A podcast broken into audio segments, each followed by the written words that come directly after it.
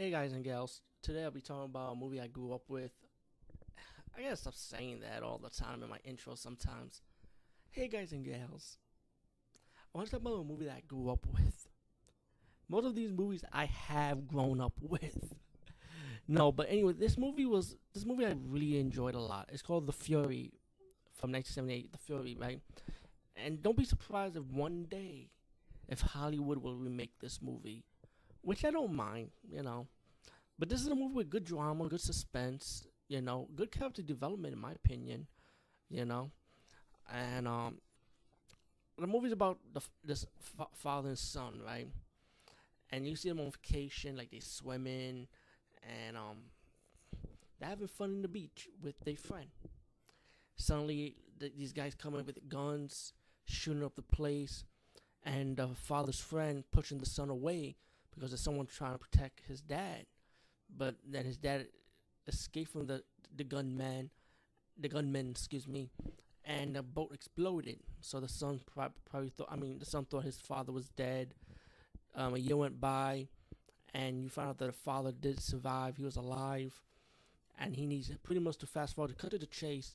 The father is trying to stop the government government from from taking control of his son, pretty much while the government trying to kill kill him because he worked for a government that um that works with paranormal cases. I would say with psych- people with psychic abilities.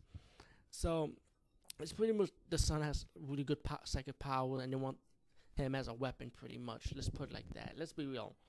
So the father's trying to trying to get to his son, and he found out from a detective that there's a girl with psychic powers also that could um help the man help the father track his son down and that's when you get some character development because it's not like all this movie's not all about the father.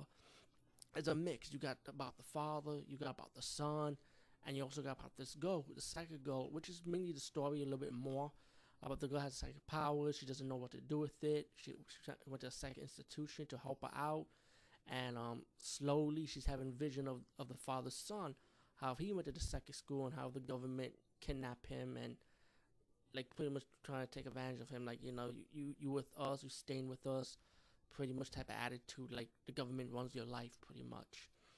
And as as the father of the son, with the help of his help of his friend who works for the Psychic Institute, and as as the movie progressed, you know, um, the government and she they start finding out that she's she has good psychic powers. Her psychic powers is similar to the boy, I would say probably, but I would say she's powerful. Like if she sends something and she touches you, you end up bleeding, you know, or dying, you know, in one case. But um, fast forward, the girl, the, the one of the teachers helped the second lady escape. Um, while the government trying to like stop her, but then the boy's father comes in time and save the girl. And you know the girls want to help the father track her, track his son down. Meanwhile, you got the story with the son how he's getting sick and tired of being cooped up in this house because of the government. And he thought this woman that he liked it, likes him, but the woman was just using him just to keep him happy. And she also works for the government too, you know.